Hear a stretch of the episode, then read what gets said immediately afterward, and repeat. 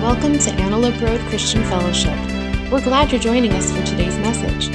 For service times or to join a disciple group, please visit myarcf.com. For those of you who are not new, you know we're in week three of a six week series called The Divine Romance.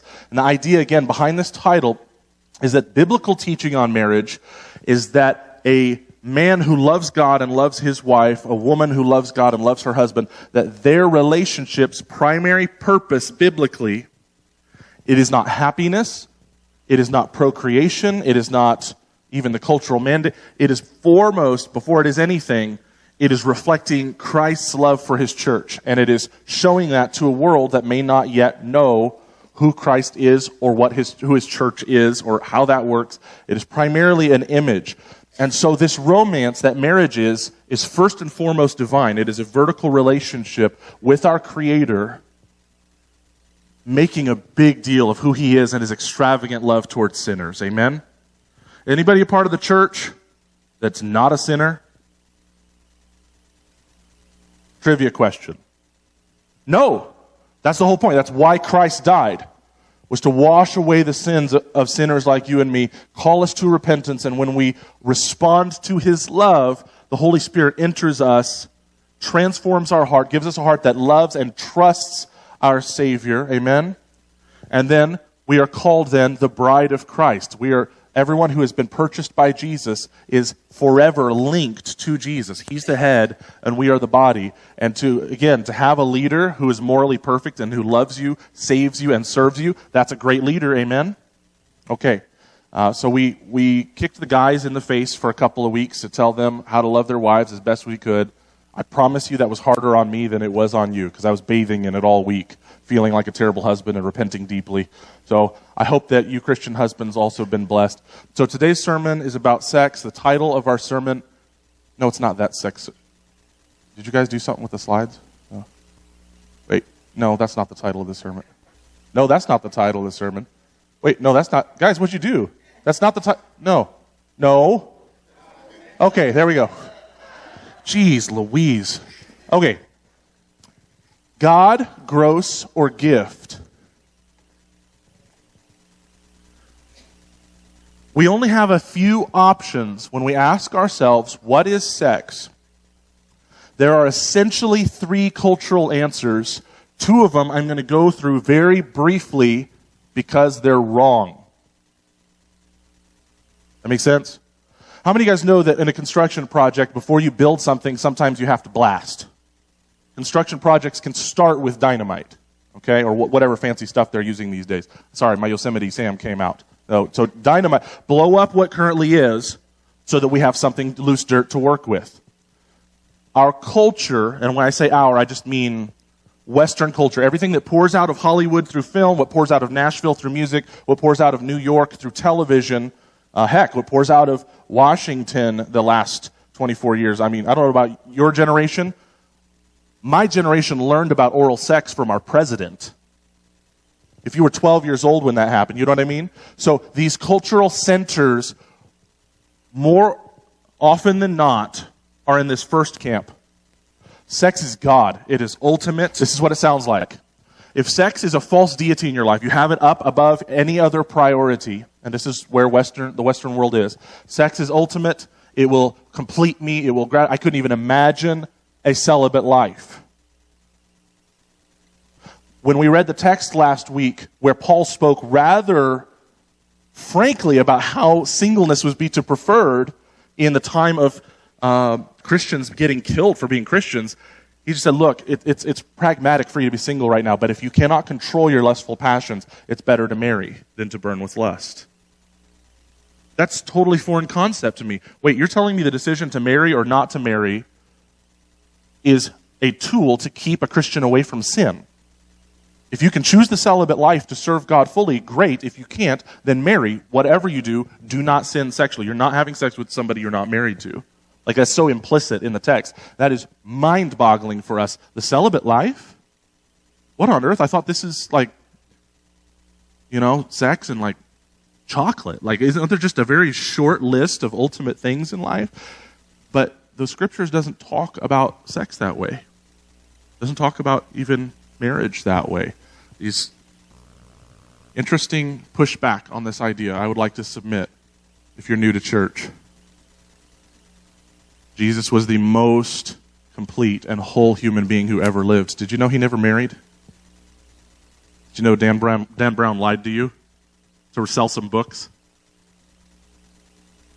Jesus Christ did not need to marry a woman and have sex with her because the whole point of marriage is to point to his love for the church. He doesn't need to marry.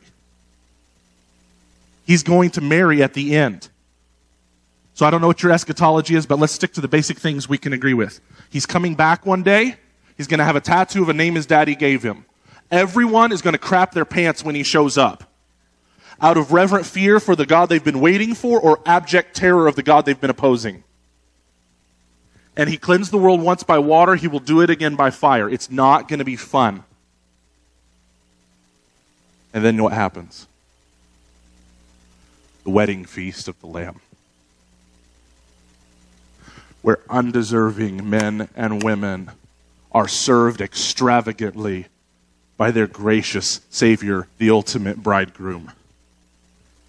That is the wedding that Jesus was looking forward to, the wedding that was only made possible by his death on the cross.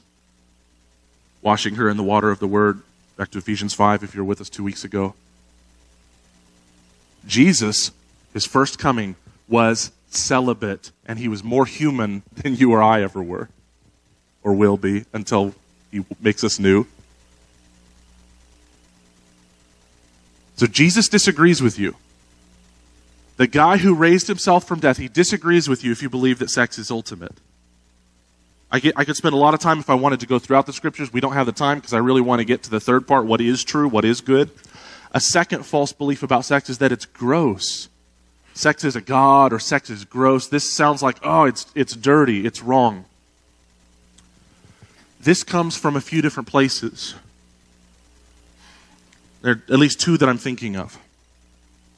Anybody ever heard the phrase, I hope all of us, maybe, they threw the baby out with the bathwater?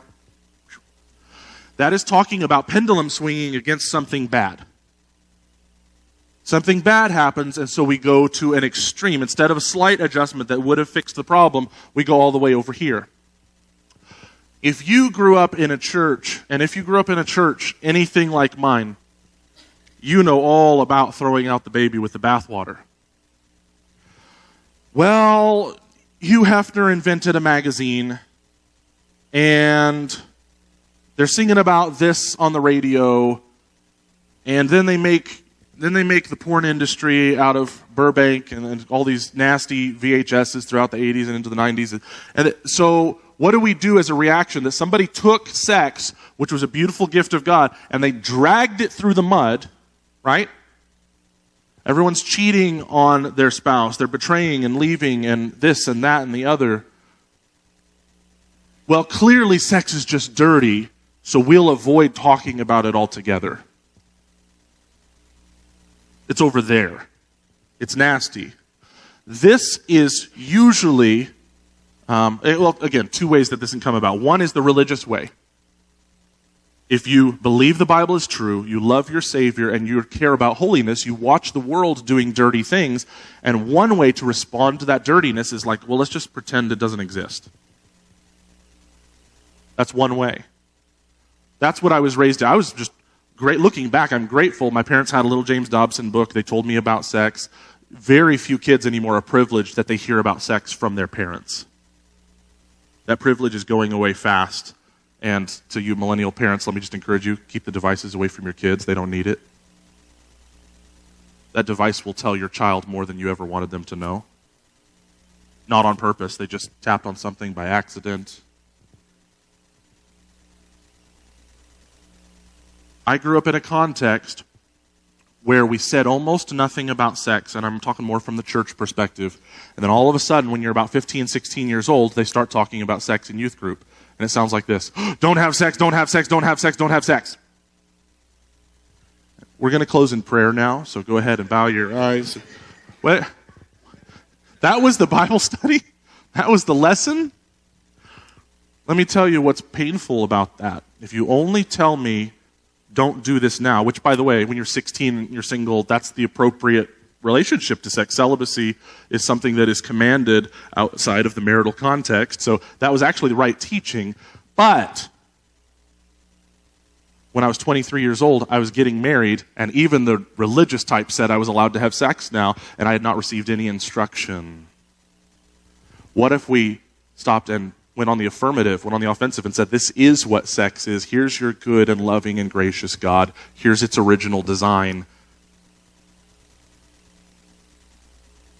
A second place that sex is dirty comes from is people's sins against you. And I wish, maybe we'll, we need to do it one day, but I, I wish I had a whole sermon for this spot. No one is judging you for reacting against abuse.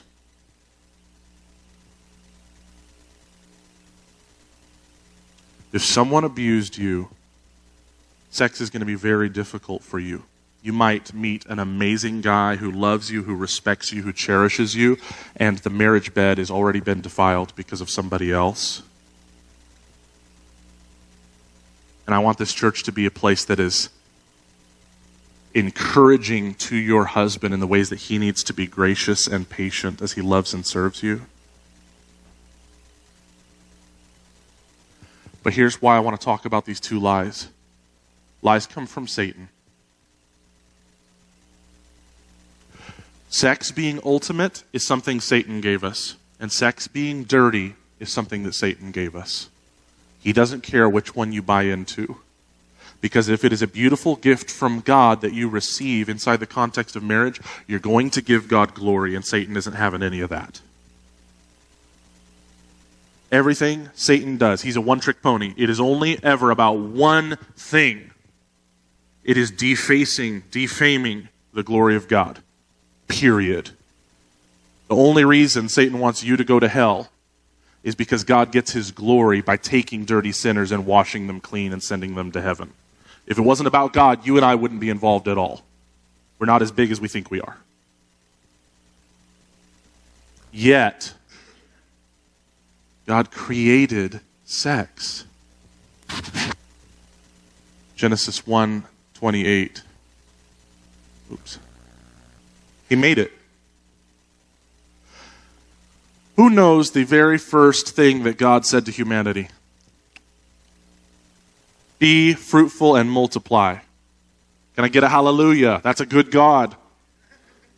He makes them. There's no, it's, there's a man, there's a woman, they're naked, there's nobody else around. First words of their creator be fruitful and multiply.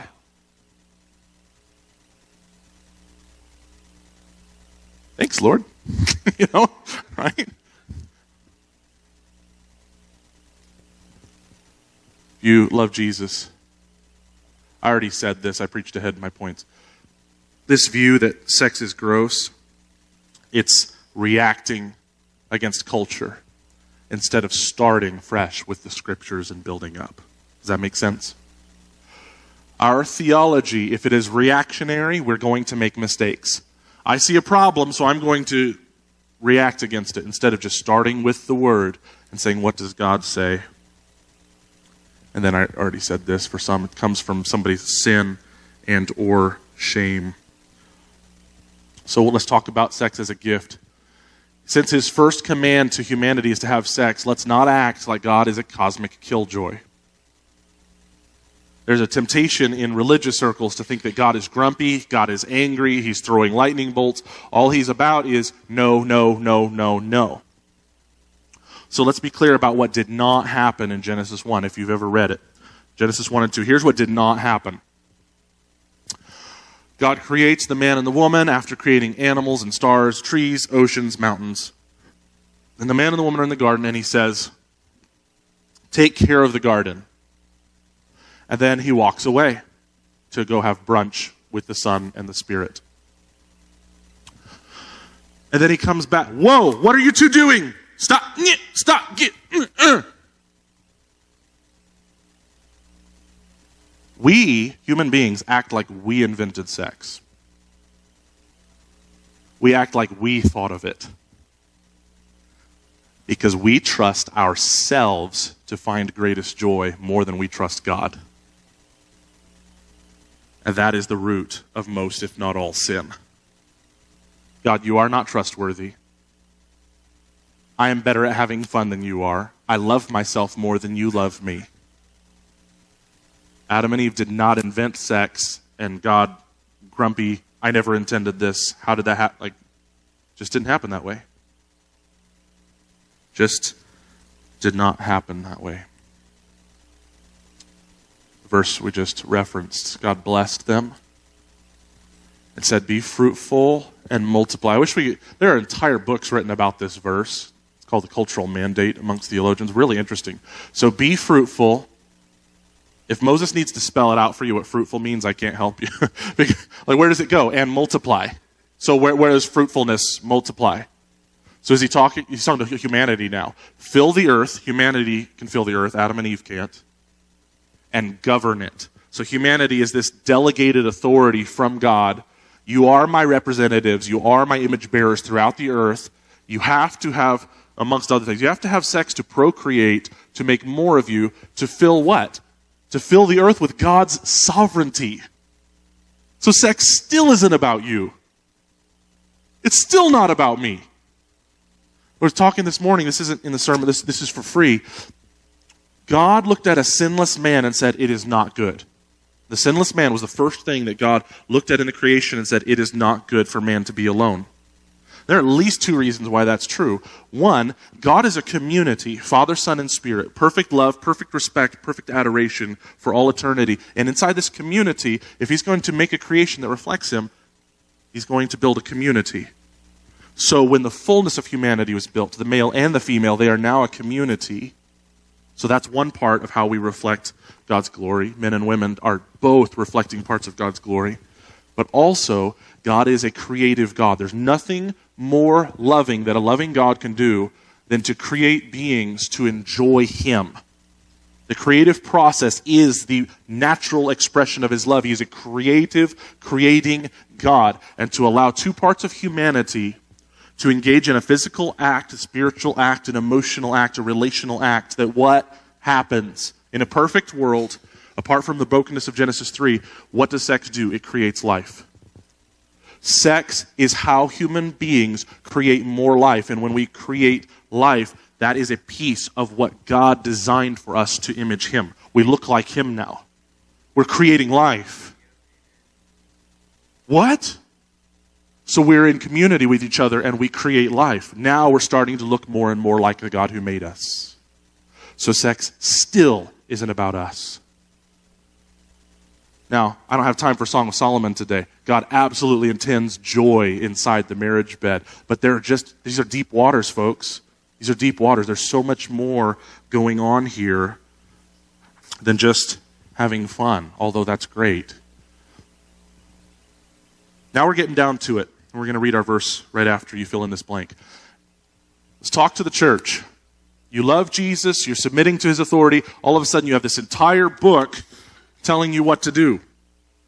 You don't obey it so that God will love you. He's already loved you, and so now you're interested in obeying it. You're going to study, you're going to learn. Christian's body is owned by God, so God has the right to command the sexual ethics of his church. Do you guys know that? That's not popular at all.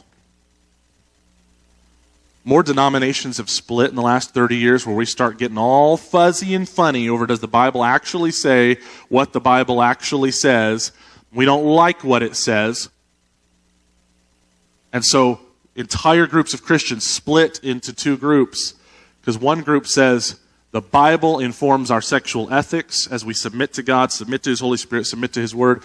And the other group says our sexual ethics, our opinions, we're really, really smart we're going to reinterpret Scripture until it fits what's convenient for us. And they have no choice but to go two separate ways. If you love Jesus, do you know that your physical body, not just your physical body, but at least that much, is purchased by Christ when he died on the cross? Did you know that? See, I grew up evangelical, and we were really good with one thing about the purchase. We were good with one thing, and it's probably the most important He purchased me spiritually. He washed away my sins. Sins are spiritual. Washes away my sin, gives me the Holy Spirit, a foretaste of what's coming. But there's more. Turn with me to page 952 if you've got the hardback. Those of you that are already uh, in, in 1 Corinthians 6, let's read together. We're going to do verses 15 through 20. This is an early church father named Paul talking to Christians in Corinth. Don't you realize that your bodies are actually parts of Christ? That makes sexual sin really terrifying, doesn't it? Should a man take his body, which is part of Christ, and join it to a prostitute? Never. And don't you realize that if a man joins himself to a prostitute, he becomes one body with her? We don't believe that at all, not in the age of Tinder. We become one with this person. God, in his love for us and in his sovereignty, not just created sex, didn't just make it so that it's enjoyable, didn't just make it so that it creates um, human life. He creates more unity of the two people participating in it. And our culture refuses. We refuse to believe this. We don't think sex is dode, the Hebrew word, a mingling of souls. We just think it's a mingling of bodies. We think it's just two bodies hanging out having fun. When the scriptures have been screaming at us for, for millennia, no. No, it's more than this. And don't you realize that if a man joins himself to a prostitute, he becomes one with her? Wow. Why? For the scriptures say, the two are united into one. If You have a more word for word translation. The two shall become one flesh. When we have sex with somebody who is not our spouse, we are showing the most flippant disregard for God's design of sex. We're just saying, God, I'm smarter than you. I'm smarter. I know you make and can unmake the galaxies, but I'm smarter than you somehow. Don't ask me to explain it. I just am.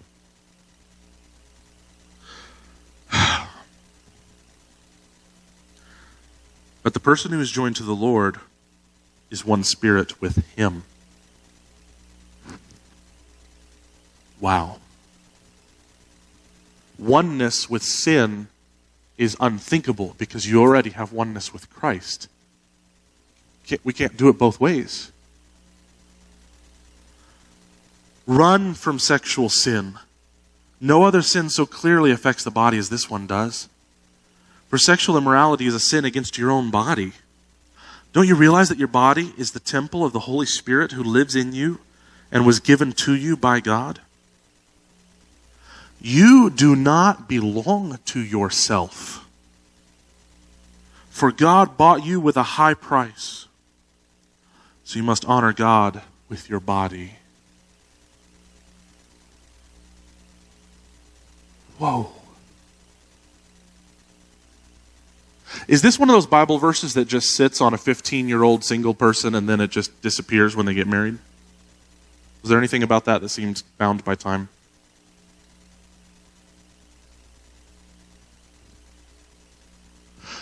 He said, if you are a Christian, He owns you. So He gives commands to a single person celibacy, celibacy of the eyes, celibacy of the mind, celibacy of the physical body parts. And He gives the exact opposite command to you the moment you marry. He says, Be fruitful and multiply. That's what He told you with His authority. We read last week a text that expressly said that if you don't have sex with your spouse for too long, you're sinning.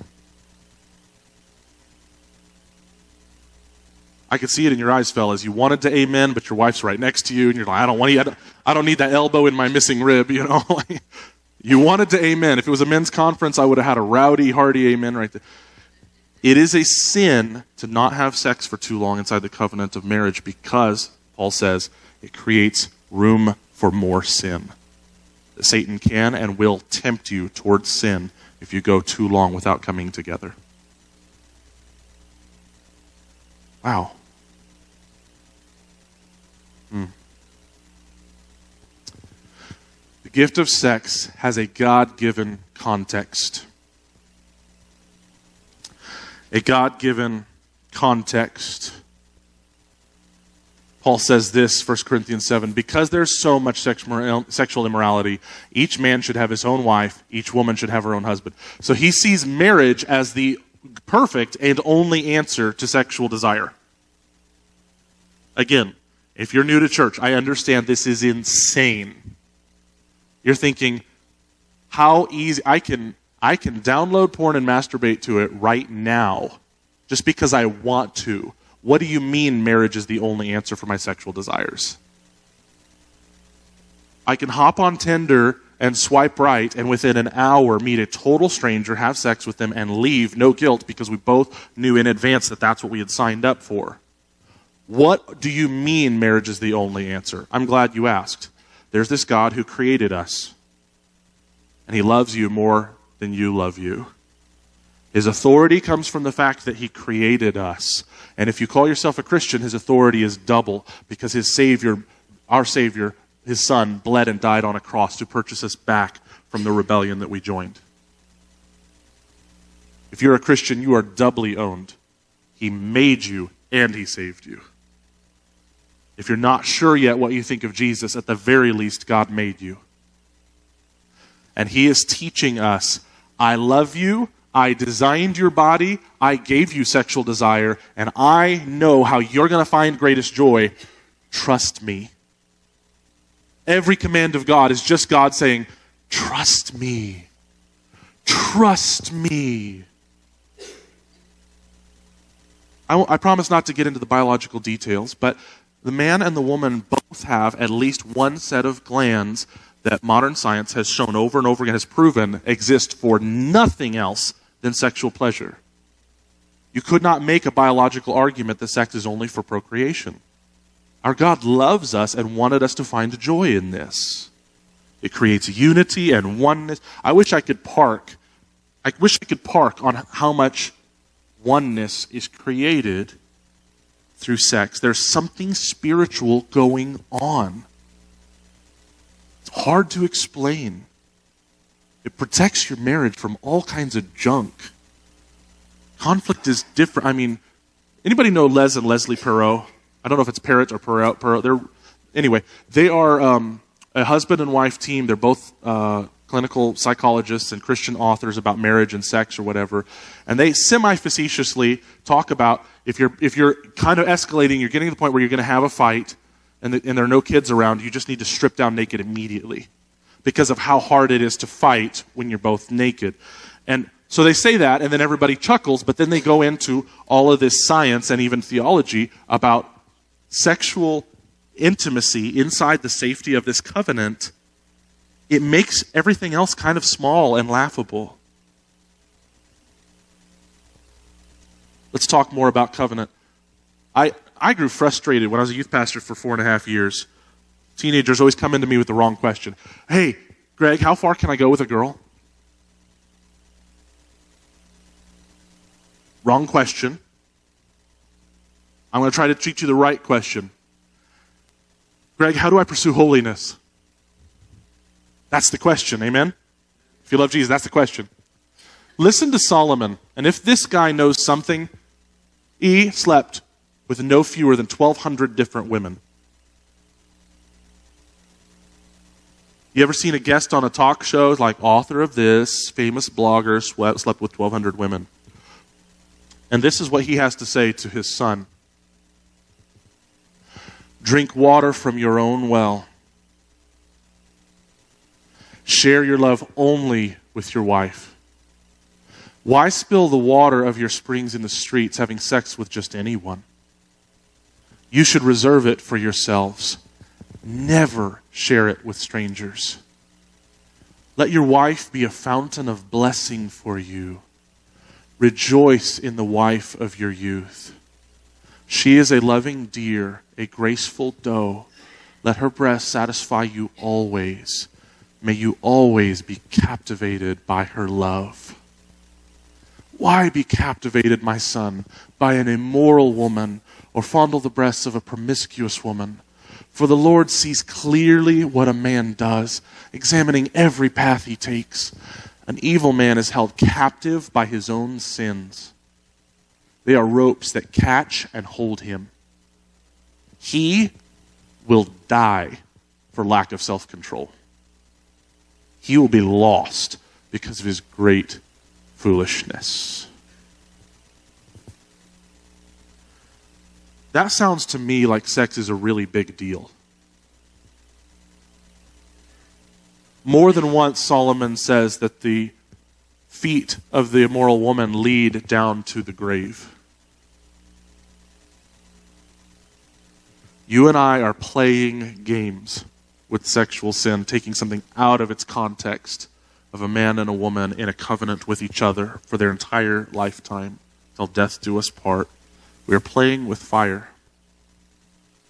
So I'm going to ask you a trick question. Does fire give life or death? Right? I told you in advance it was a trick question. If you get lost up in the woods because you had the genius idea of going hiking in February above 7,000 feet, getting a fire started might be your only chance at survival.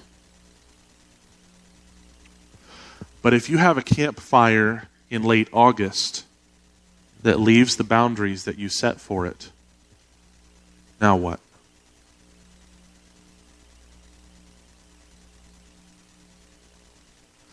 Taking fire and saying that fire is inherently good or inherently bad is oversimplifying what fire is.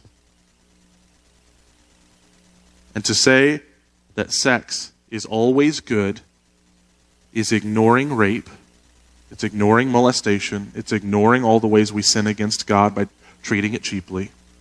To say that sex is always bad is ignoring what He has created and given to husbands and wives with each other. So I want to beg you, please, ARCF, do not ever think as sex is always good all the time, the way that the world tends to talk about it, or as always bad, the way some religious folks tend to talk about it. It's neither. You want something really clear for the horny teenagers? Let marriage be held in honor by all, among all. Let the marriage bed be undefiled, for God will judge the sexually immoral and adulterous. Ever read that one to your grandkids before bed? Good night, boo.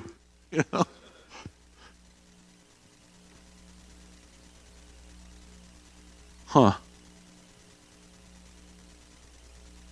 It sounds serious. Enough of what sex is not gift by God, so that's what it is. It's got a context, that's what it is. Here's its essence sex is a selfless act of serving your spouse's needs. This is what God designed it to be. It is a selfless act of serving your spouse's needs. Back to 1 Corinthians 7. The husband should fulfill his wife's sexual needs. The wife should fulfill her husband's needs. The wife gives authority over her body to her husband. The husband gives authority over his body to his wife. And again, I, w- I want to admit, depending on your experiences, that verse might absolutely terrify you. If you are a spouse of somebody who is terrified, you need to be gracious and you need to be patient because fear comes from somewhere, doesn't it? It doesn't come from nowhere. Do you see Paul's perspective? Christian married men, husbands, this is your chance to serve your wife. Wives, this is a chance to serve your husband. This might be the crux of it right here when trying to figure out what the culture thinks. The culture's view of sex is inherently selfish. It's about me getting mine. And God says the opposite. How many things could we apply this principle to? We could apply this to money. God says money is a tool to serve and bless other people, but if you take it inward and say this money is only to make me happy and to serve me, then you have what God calls sins greed, you know. So anything, if it is self focused, it's going to be sinful immediately. Because our God is not a self focused God. Self focused God doesn't go to the cross.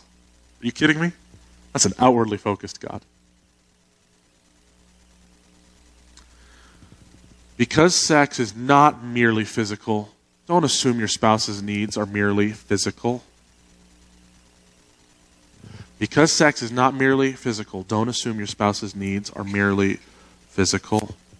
A human being is not just a body. That's what philosophers call materialism. It's not real unless I can touch it. And if you're a materialist, sex is only going to be about what physical needs you have a desire for sex is similar to your, your stomach's need for food. But the scriptures say that this is a mingling of souls, that something profoundly spiritual and emotional and relational is happening inside covenant. Because a human being is a spirit and a mind and, and passions and dreams and hopes. And this relationship is their friendship. That's a whole sermon. Are you having sex with your best friend? Because the, your spouse is not just a body, please don't assume that his needs or her needs are just physical.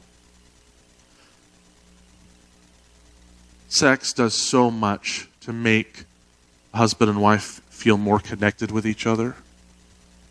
Um, one scientist, I, I, really should have my act together and, and have the, the study. Um, there was somebody that studied marital fights, conflicts, and they did not tell they asked for all kinds of information, but they didn't tell the married couple, or who knows, maybe not married couples, they didn't tell the different couples what they were exactly studying. They just wanted lots of information. And they look at the data, and basically, the long and short of it is, they figured out that men and women both experience a lover's high. For two to three days after you have sex with your spouse, you are more gracious toward them and you will let small things roll like water off a duck's back. You're not as irritable and you're more inclined to assume the best of the person that you slept with. You see how a 17 year old boy could abuse that?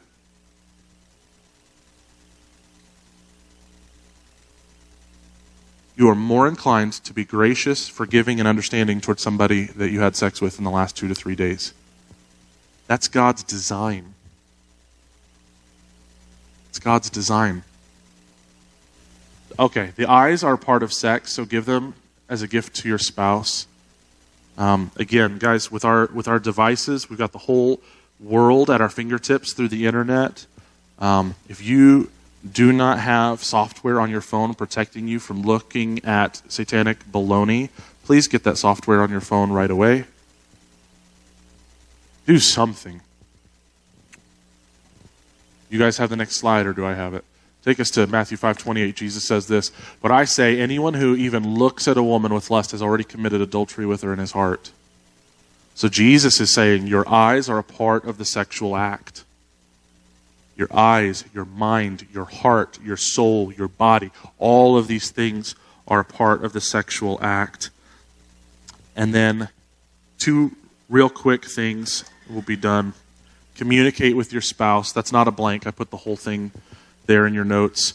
Uh, this is not the broad communication talk that you get in a marriage conference. I'm talking about in the context of sex. Um, fellas, if you're going to serve your wife in the marriage bed, you have to hear back from her. You're going to have to humble yourself in order to seek that feedback, right?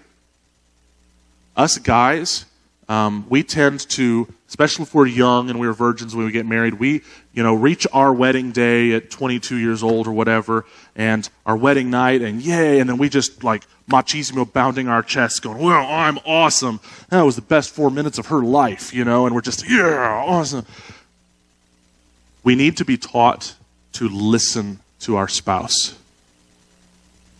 If my body belongs to my wife, then I want to hear from her What do you like? What do you not like? What made you feel safe? What did not make you feel safe? Does that make sense? If, if, it's, if I'm serving her, I need to hear from her. And then, last thing, go ahead and send us the next picture. What's this? Hmm. What is it? Thermostat. How many of you guys know? Guys love thermostats. You just press the button, you're giving orders, right? You're telling it what you want, and then it responds. It gives you what you want. So we all love thermostats, right? Fellas? Sex is not like this. That's not what sex is. You do not get to say, honey, we need to have lots of sex. Our sex life is going to determine the health of our relationship. Actually, sex is more like this. Next picture. What's this?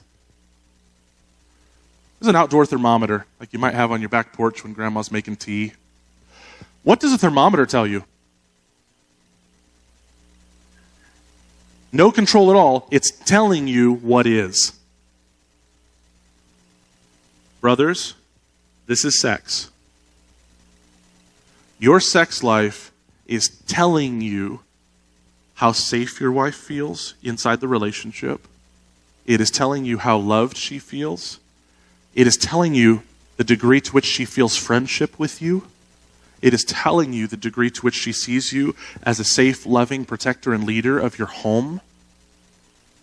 I defy you for an entire week. I defy you to stop every night and ask her how you can pray for her, to do two extra chores per day, to love and serve the kids well, and see if something doesn't maybe happen someday, at some point.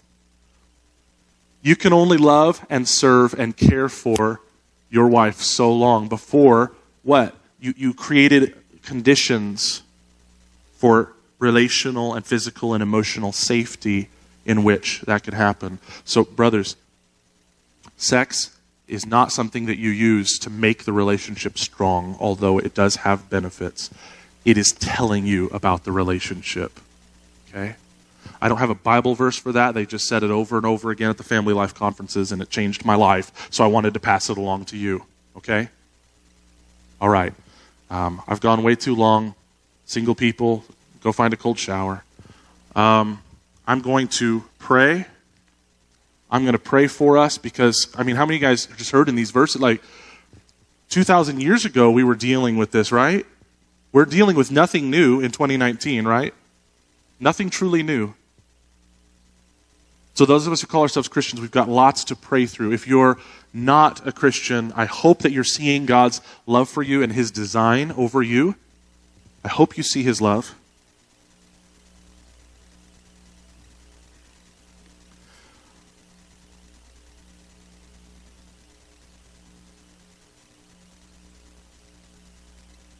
Jesus, we are a people of unclean lips, as Isaiah said to you so long ago. And you, but you have saved us out of the darkness. Those of us who are Christians, you've saved us out of this culture that has made sex out to be something other than what you intended. And Jesus, we're sorry. Jesus, we ask for your forgiveness. We ask you to please make yourselves Lord over us, that if we're a single person who loves you, that you would give us the encouragement, the rebuke to remain celibate until the appropriate time. As Solomon and his wife said, Oh, women of Jerusalem, do not awaken love before the appropriate time.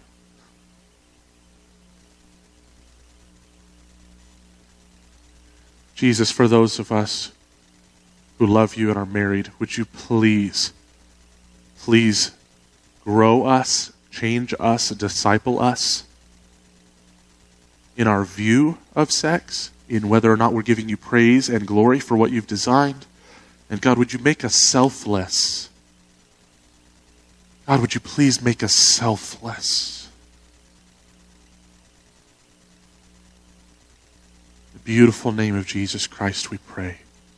God's people said, Amen.